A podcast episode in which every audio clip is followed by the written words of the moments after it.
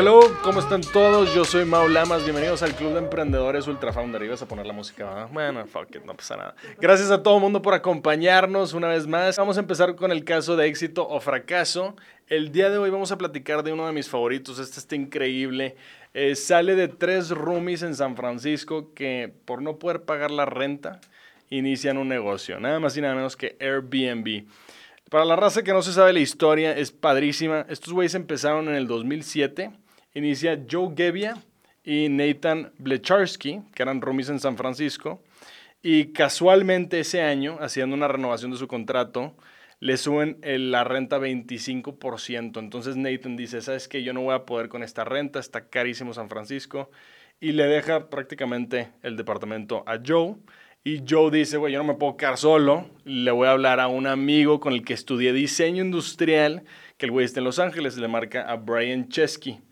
En ese momento, Brian Chesky como que estaba buscando hacer algo con su vida, dice, yo me quiero volver emprendedor, entonces le dice, bueno, está bien, yo voy a ir para allá, pero sorpresa llega y le dice, güey, la renta es de 1.100 dólares, Entonces le dice, le dice Brian, güey, yo no tengo ese dinero, ¿qué vamos a hacer? Y esa semana él también iba a ir a San Francisco porque había una conferencia de diseño, de diseño de industrial, de lo que ellos estudiaron. Entonces dicen, oye, ¿por qué no lo rentamos como un bed and breakfast? O sea, estos güeyes no inventaron lo que es el bed and breakfast, esto ya, existía. Tú podías dar a bed and a breakfast a cualquier persona que llegara. Nada más ellos vieron el concepto y dijeron, oye, ¿sabes qué? Nosotros lo podemos hacer con esta recámara que tenemos en San Francisco. Entonces dicen, este, pues, ¿qué hacemos? ¿Tú traes colchón o algo? Le dice, no, güey, yo tengo un air mattress que uso para, para ir a, así, literal, camping. Este, ¿por qué no le ponemos Air Bed and Breakfast? De ahí sale el nombre de Airbnb. Entonces, hacen una página básica en WordPress y lo ponen el anuncio para el evento que era la Sociedad de Diseñadores Industriales en América, en Estados Unidos, en San Francisco. Estamos hablando del 2007. Entonces, les llegan tres personas a través de bloggers, ellos lo empiezan a promover, y uno de ellos es un güey de la India que dice, oye, ¿sabes que Yo sí lo quiero rentar, estoy buscando un departamento desde hace rato, no encuentro nada. Y justo este, entre Joe y Brian se hacen amigos. Eh, fun fact, dos años después este güey de la India los invitó a su boda, a la India. Este, se hacen amigos y fueron a la conferencia juntos y dijeron, oye, qué padre experiencia conocer a alguien. Todos estamos en el mismo tema porque somos diseñadores industriales. Entonces, dicen, oye, pues estuvo padre, pero no lo veían como negocio. Decían, ya sacamos la lana para el mes, que fueron los mil dólares que necesitamos. Y entonces dicen, bueno, pues ya con eso este, vamos a seguir trabajando en lo nuestro, ¿no? Esto estuvo padre.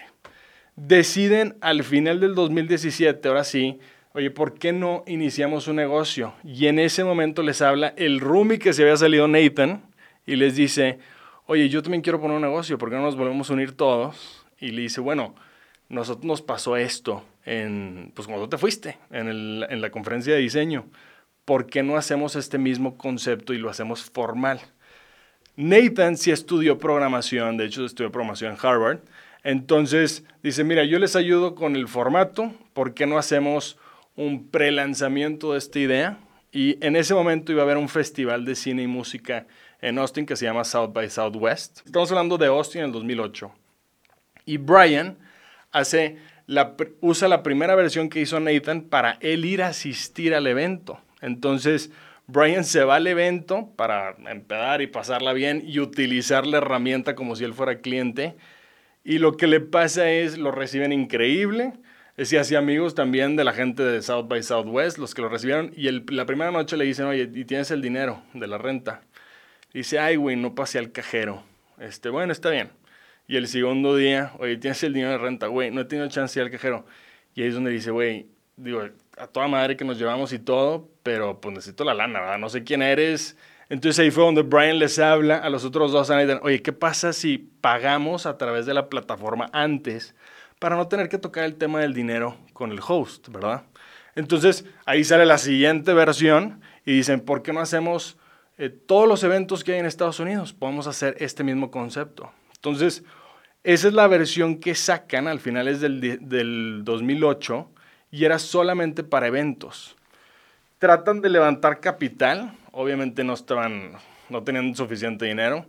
Van a buscar a 15 angel investors y VCs, todo el mundo les dice, estás loco, ningún extraño en mi casa por ninguna forma, van a matar, ya sabes, ¿no? Toda la gente diciendo, esto no va a funcionar jamás en la vida. Entonces, estos güeyes entre los tres acumulan deuda, todas las tarjetas de crédito que tenían, y dicen, pues ni modo, hay que seguir buscando forma de... Y casualmente en ese año había una candidatura de la presidencia de Estados Unidos de Barack Obama contra John McCain. Entonces los güeyes dicen, necesitamos generar dinero.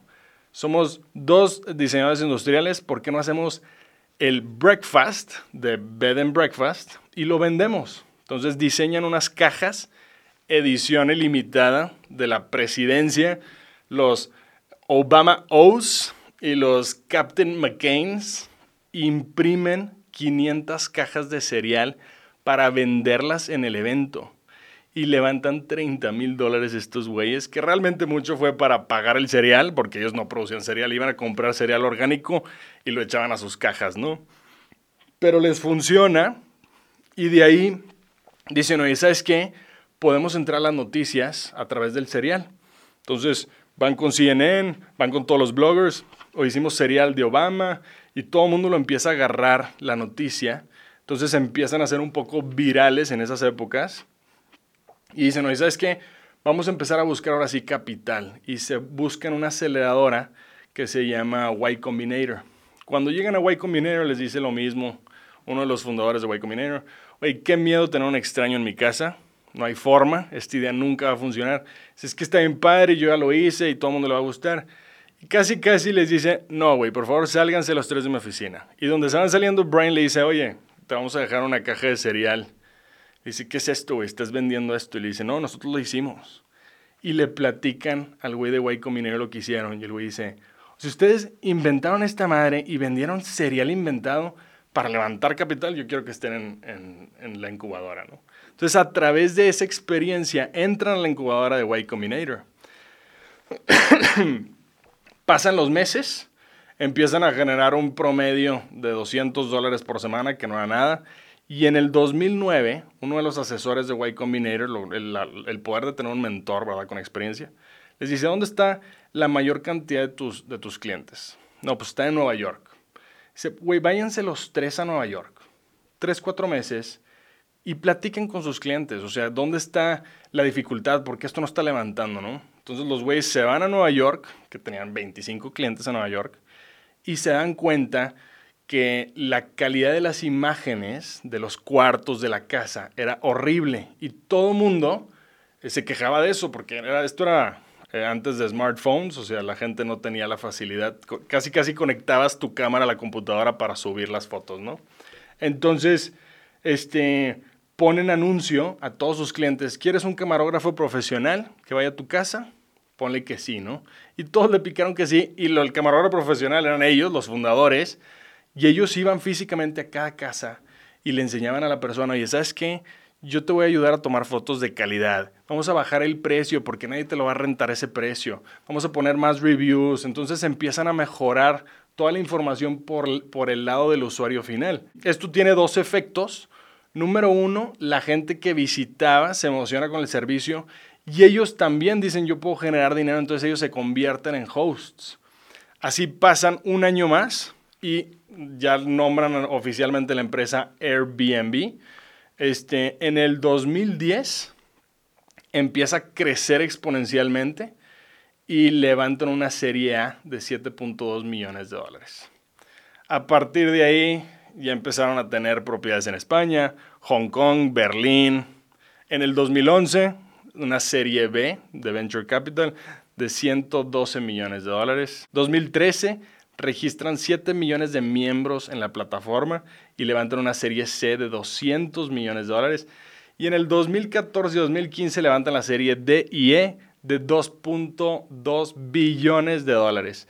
Si ahí estás hablando que estos güeyes están en todas partes, en el 2015 la empresa llega a una evaluación de 30 billones de dólares de empezar con un WordPress y vendiendo cereal afuera de la presidencia de Barack Obama.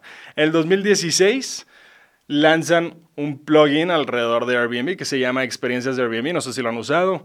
Tú vas a una ciudad y le pones, oye, pues quiero ir a conocer estas bebidas, o quiero surfear, o quiero un tour, y ya lo agregan a su experiencia.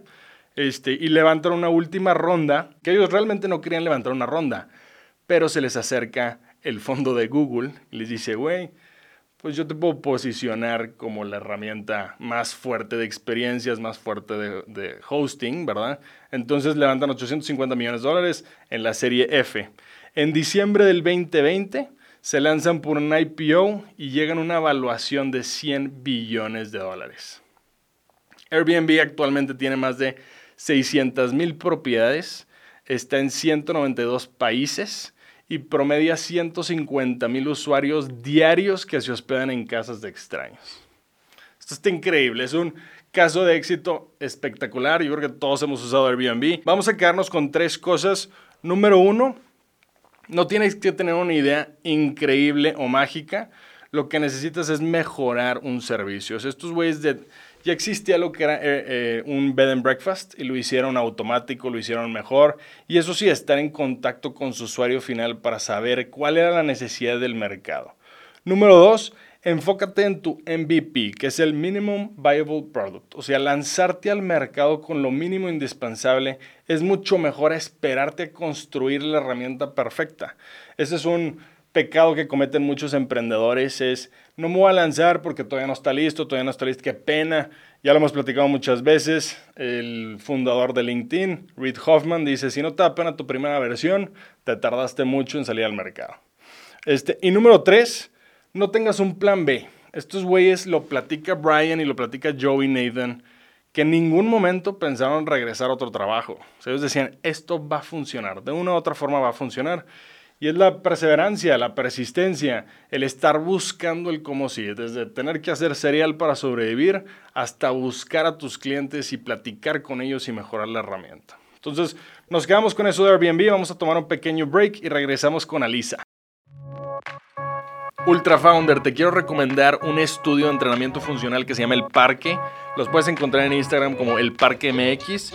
Si te inscribes ahorita con el código Maulamas te van a dar un 15% de descuento en uno de sus paquetes. Excelente, estamos de regreso en Ultra Founder con Alisa Tuachi, que es psicoterapeuta, ¿verdad? De tu negocio que se llama Alquimia Tribu. Alisa, muchas gracias por estar con nosotros. Gracias, gracias por tenerme. Oye, a ver, entramos a temas para la raza que estuvo en el live antes, entramos a temas bien profundos. Platícame el inicio de tu negocio, cuánto tiempo llevas, de qué se trata. Pues bueno, el inicio de mi negocio. Bueno, primero era, empecé como persona individual, en realidad. Hace aproximadamente seis años empecé a dar clases de meditación. Ok. Y bueno, y terapias a Friends and Family, como empieza todo el mundo. Sí, pero no, porque mi Friends and Family no, no, no me quiso apoyar mucho. Ok, bueno, pues es que también existe la duda, ¿verdad? dices, oye, pues ¿qué me vas a hacer, verdad? Sí, pero Alquimia, Alquimia, como nombre Alquimia, fue hace dos años que empezó. Ok. o sea, ahí crece ya como un negocio formal. Sí, como que ya más una organización. Y empiezas tú dando eh, meditaciones. Bueno, primero, es que yo primero estudié sanación, o sea, primero empecé como sanadora, meditación. Entonces fue algo tan increíble y mágico para mí que a mí me cambió la vida. Y yo decía, ¿cómo? Yo vivía en un mundo muy cerrado, o sea, este, ortodoxa. Ok, este, ok, claro, todo debe ser de esta forma. Sí, sí, y tú de repente Abriste los ojos. Y de repente digo, wow, me puedo sentir bien y me puedo conectar conmigo misma y tengo que compartir esto con los demás. Y en el principio era un poquito, yo creo que pushy, porque decía, llegaba con las personas, wow, puedes, puedes empezar a ver auras y puedes no sé qué. Y yo como que con toda mi emoción. Y la gente, ya, ya, ya, cállate. claro, claro. Sí, y eventualmente después de eso... Eh, sí, como que hice mi publicidad y, y, pues llegó una señora que era mi primera paciente, pon Te dijo, yo quiero. Yo quiero. No sé qué es, pero yo quiero. Yo quiero lo que hagas. claro.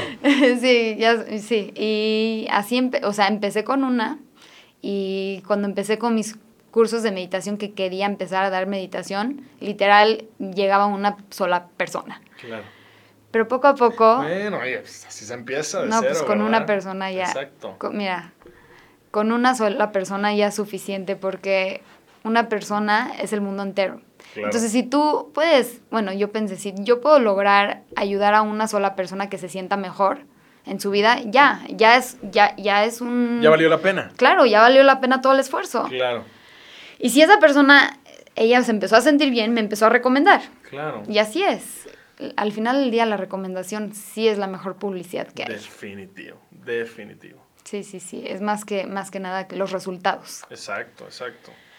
Y bueno, entonces al final, después de que cuando me di cuenta, por fin, en un momento en donde solita yo me validé y dije, wow, esto a mí sí me sirve, para mí sí es real, dejé de tratar de ir con las personas a convencerlos. Claro. Y- Sí, claro. Ahí es donde haces el switch en la cabeza y dices, pues se me hace que sí lo logré, ¿no? Con que yo ya soy eso. Sí. Entonces ya te la crees y eso también se lo demuestras a tu cliente y se vuelve una cadenita, ¿no? Sí, y al final del día, mi, o, sea, o sea, no nada más son clientes, son gente que realmente quieres acompañarlos a su crecimiento personal, Sí, espiritual, lo que sea. Sí, porque realmente tu negocio es eso. O sea, Sí. tú llevas de la mano, o sea, puede ser de cualquier base, pero toda la transición. Sí, hay muchos elementos diferentes, puedes meter, yo qué sé, astrología, puedes meter meditación, puedes meter yoga, sanación, lo que quieras, pero al final del día todos para llevarte a lo mismo. Claro. Todos para llevarte al camino de la conexión. Claro. Oye, ¿y cómo funciona? O sea, ya cuando se, o sea, cuando crece el negocio, eh, ¿cómo funciona? ¿Es una, ¿Es una membresía? ¿O tú dices, a ver, pues tú márcame y vamos a empezar con esta base? ¿O lee este manual primero? O... Bueno, ahorita todavía no llego a la parte de las membresías, que justo lo estoy trabajando. Ah, es súper bien, excelente. en eso estamos, estamos trabajándolo, pero eh, hasta ahorita ha sido cursos que se dan y la gente se inscribe, se mete y toman sus cursos. O sea, literal, yo me puedo meter a un curso. Sí. ¿Y cuánto tiempo dura un curso? Pues hay cursos de tres meses, Mm. hay cursos... ¿Es una de- vez a la semana, algo así? O, Sí, es una vez a la semana y es un acompañamiento de... Sí, como una vez a la semana o, o sea, está también la, o sea, la opción digital en donde tomas todo el curso durante la semana y nada más hay una reunión por Zoom de integración una vez a la semana. Que ese modelo salió ahorita con la pandemia. Exactamente. Sí, Ese fue el todos modelo de la tuvimos que, todos tuvimos que evolucionar ¿Cómo? hasta un cierto punto, ¿no? Antes todo era presencial. Sí. Todo, ¿Y todo. extrañas esa parte? Muchísimo. Sí, no, es que, y aparte lo acabas de decir, o sea, tu negocio es, yo quiero conectar y ayudar, ¿verdad? Sí, pero ¿qué crees? O sea, algo me ha sorprendido muchísimo que yo en la pandemia tuve que desarrollar mis habilidades energéticas, porque antes a lo mejor me, me basaba mucho más a lo mejor en la parte psicoterapeuta, esto, lo otro, pero cómo conecto con la persona a través de la pantalla a nivel energía. Claro. Y yo sé que no existe el tiempo ni el espacio, porque eh, si has leído El Poder de la Hora, que, que es Ajá, todo el mundo lo ha recomendado en este podcast, este ¿verdad? podcast. Pero en, en realidad, en realidad es, o sea, yo puedo alcanzarte a ti a través de mi presencia. Claro. Entonces es un trabajo tan interno que yo tengo que hacer conmigo misma. Entonces así voy a poder ayudarte mucho más a ti. Este tipo de trabajo es hasta donde yo llegue, yo te puedo llevar. Porque si yo tengo resistencia o tabú de un tema, no lo vamos a tocar. Yo ¿Y eso es común? Eh, para todos. Sí, eso es normal. Si yo te empiezo a hablar de un tema que aquí que te incomoda, creo que vas a desviar cañón el tema. Cancela el live en este instante, vamos a platicar. Let's talk about the nitty gritty. Sí, Oye, sí. y dime una cosa, Lisa, este, o sea, cuando empiezas tú con un paciente, o cómo le llamas, un usuario, paciente que es o sea, un suscriptor. bueno, mis sesiones, o sea, personales son pacientes Ok. y hay alumnos, Mm, ya, es diferente ok. y sí. Eh, Y hay clientes. Sí, ah, hay de los tres diferentes. Hay de los tres, sí. Entonces, ¿y qué haces? ¿Un diagnóstico inicial o, o por dónde arrancas? ¿Con cuál de los tres? Pues tú dime a mí, yo no conozco el negocio.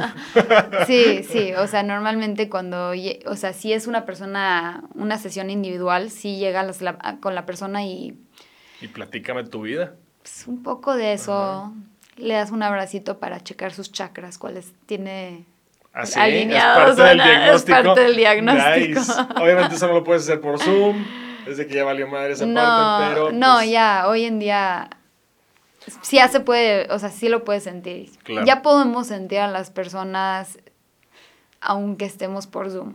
Sí, sí lo trabajamos. Es eso, ¿no? Es, o, o sea, yo creo que, bueno, yo tuve un rato donde me metí a todo ese tema de Reiki, toda esta parte igual de los chakras, así que dices, y es, es que es súper interesante.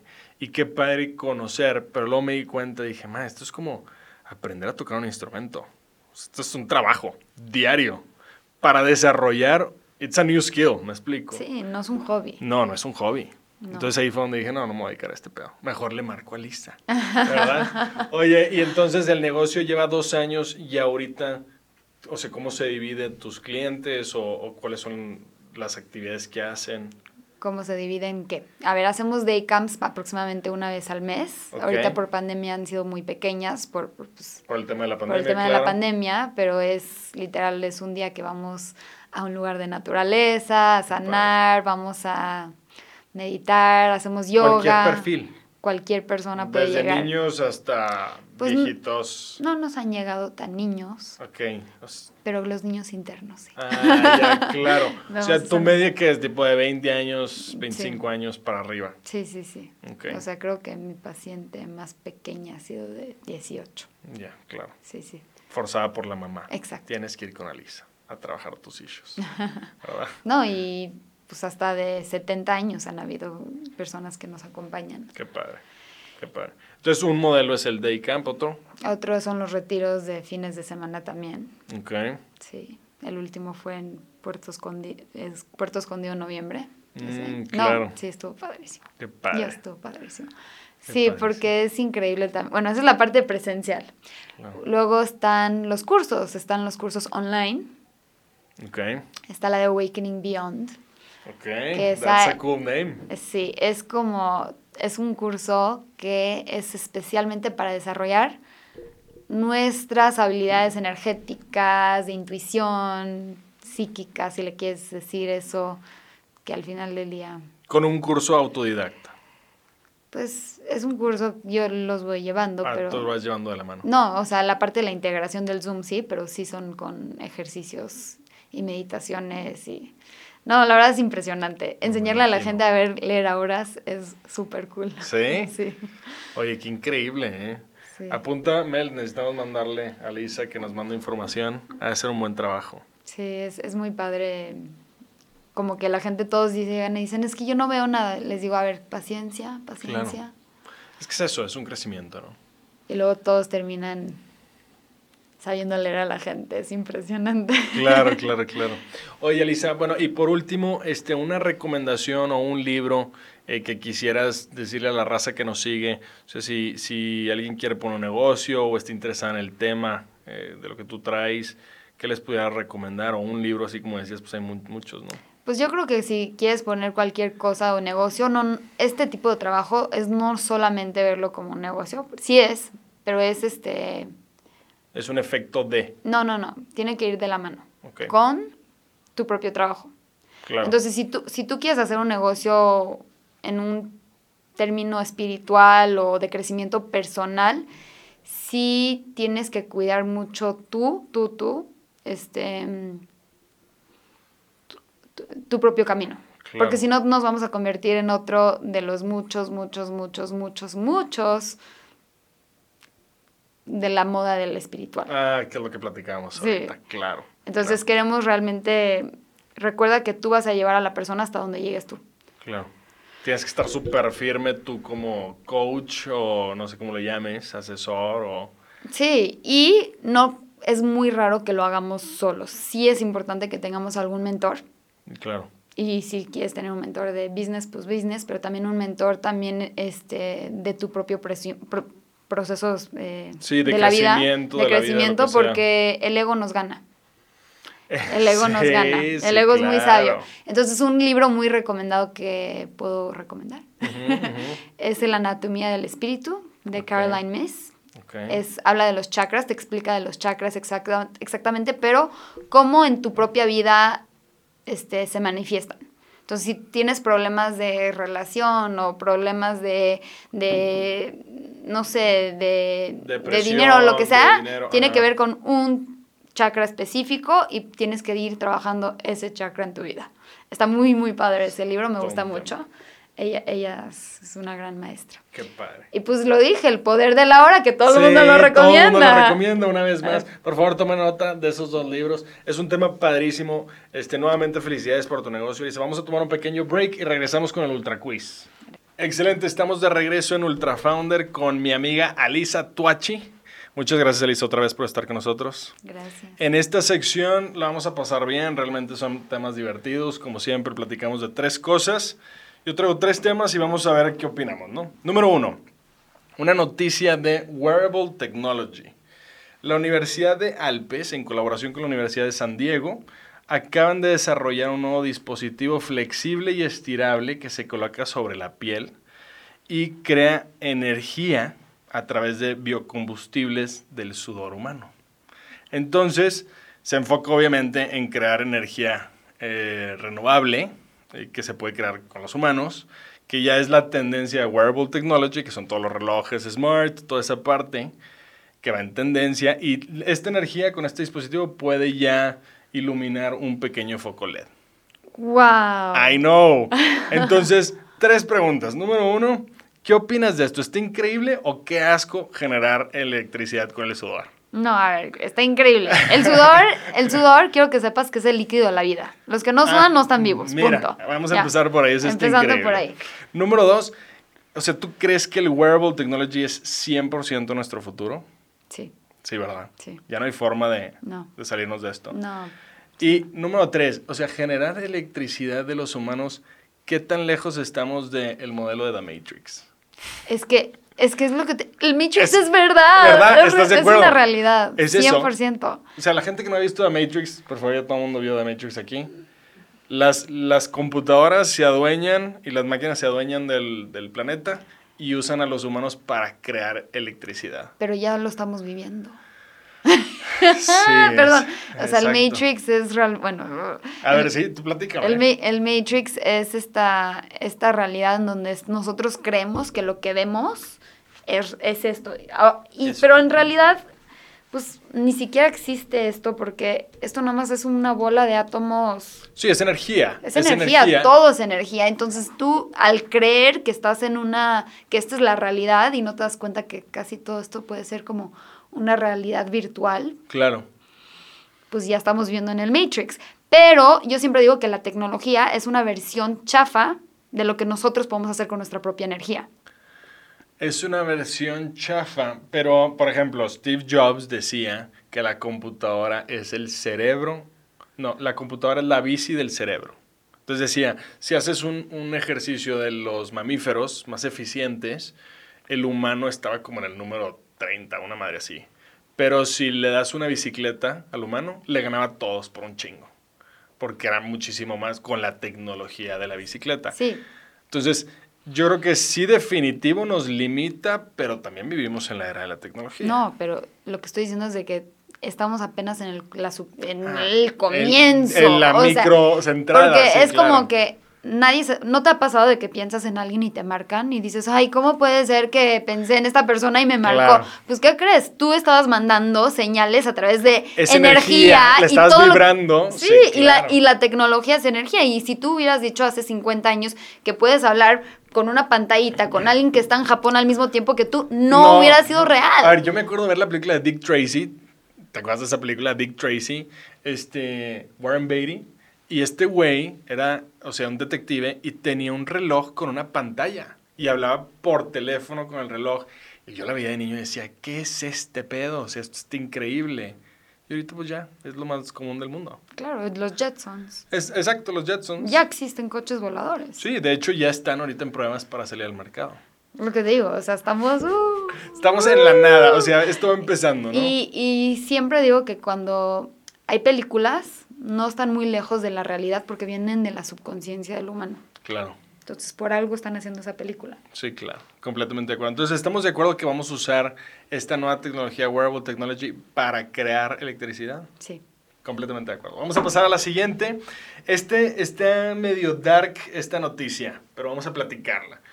Estaba aprovechando que llegaras tú que traes todo este tema de la energía y esto. Entonces, a finales del 2019, en Los Ángeles, California, sale a la venta una mansión enorme en la colonia Los Feliz. Pero esta mansión, a diferencia de todas las mansiones de ahí que tienen un promedio de 5 millones de dólares, esta sale al mercado en 1.8 millones. Está increíble la casa, está súper bien ubicada. Pero hace 50 años, en 1969, cuatro miembros de la familia Charles Manson mataron a Shannon Tate y a cuatro personas más en esa casa. Este, dentro de la ley, The Civil Code of California, los corredores tienen que mencionar esto, ¿verdad? A, los, a la gente que lo quiere comprar. Entonces, dos preguntas. ¿Comprarías esta casa? Y la segunda es, ¿comprarías cualquier casa donde sabes que pasó algo así de trágico? Pues... Em, lo podría comprar, pero, o sea, solamente tendría que traer todo un equipo para transformar la energía Sí, completamente. Claro. Sí, porque, porque sí se queda ahí la energía densa. Imagínate el trauma que se creó. Sí, pero también estos espacios donde también hay tanta oscuridad tienen mucho potencial de tener mucha luz. Porque ¿Ah, sí? es la dualidad, sí, es la dualidad. Sí, o sea, la gente que no sabe, estos güeyes, los de, los de Manson, por eso fue O una noticia fuerte, porque aparte no nada más los mataron, o sea, aparte Sharon Tate estaba embarazada de ocho meses. No, Entonces, fue una tragedia y aparte agarraron la sangre y, y pintaron en las paredes Die Pigs y no sé qué cosas. Sí.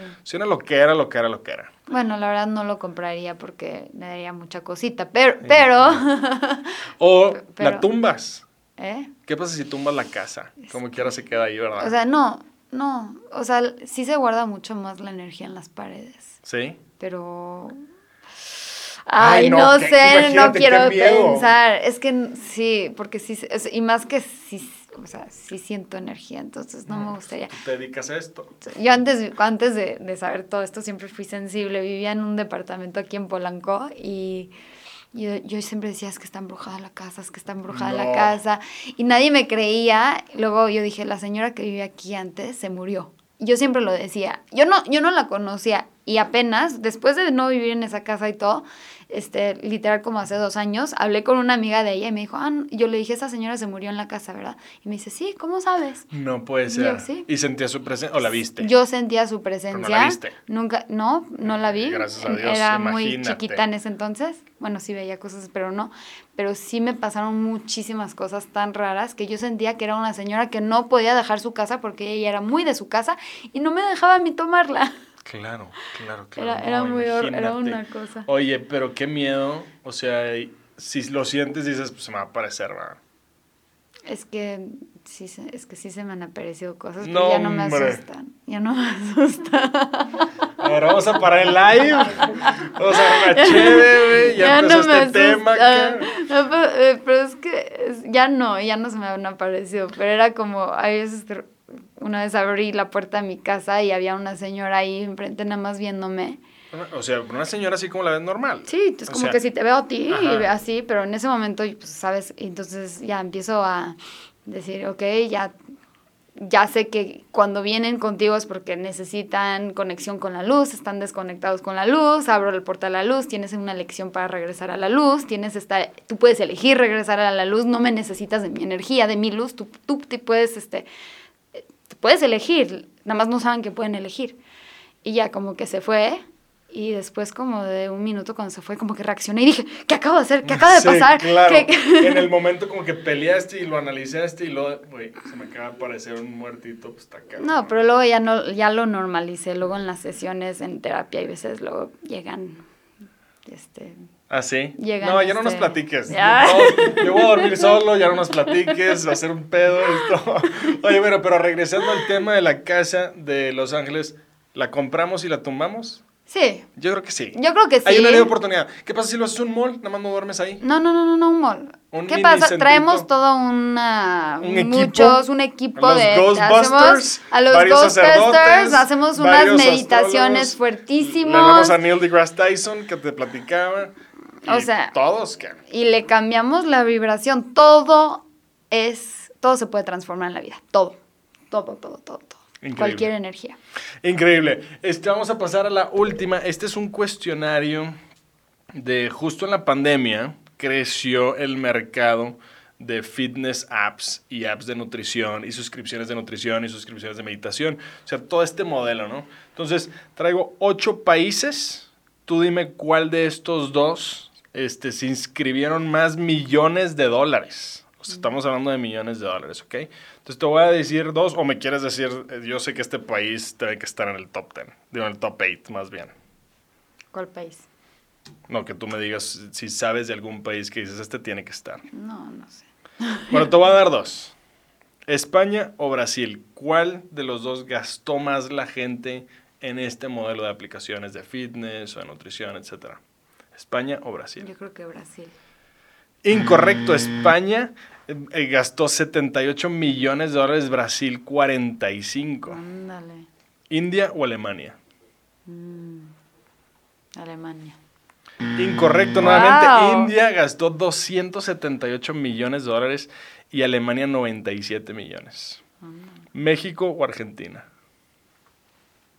Ah, sí, México por México. México, correcto, 27 millones de dólares, más que Argentina, 11 millones. Y las top 2, China o Estados Unidos. ¿Quién gastó más? China. Incorrecto, y que yo también hubiera pensado China, pues son un chingo de chinos. Sí. Eh, ¿Verdad? Estados Unidos con el número uno gastaron mil, bueno, 1.2 billones de dólares. China, 550 millones, número dos. India, número 3, 278. Alemania, número 4, 97 millones. Eh, lo, España, Brasil, México, número 7 y Argentina, número 8. ¿Qué te parece la industria de fitness, meditación? Esto ya no se va a terminar, ¿no? No, esto no, apenas comenzó. Va comenzando, exactamente.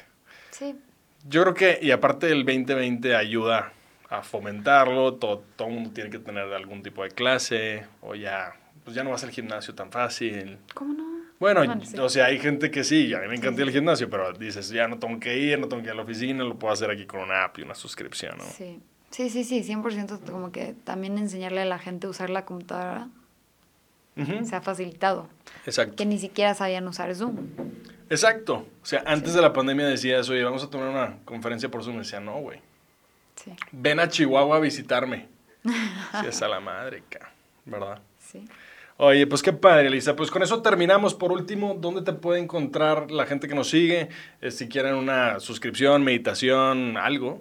Pues pueden encontrarme en mis redes de Instagram, que es Alquimia Tribu y Alisa Tuachi. También es, hay canal de YouTube, que es Alisa Tuachi. Ah, también está TikTok. Ok, El también TikTok. estás usando TikTok. El TikTok, está fuerte el TikTok, ¿eh? TikTok. Ahí vamos medio millón TikTok. Eso, felicidades, qué padre. Sí.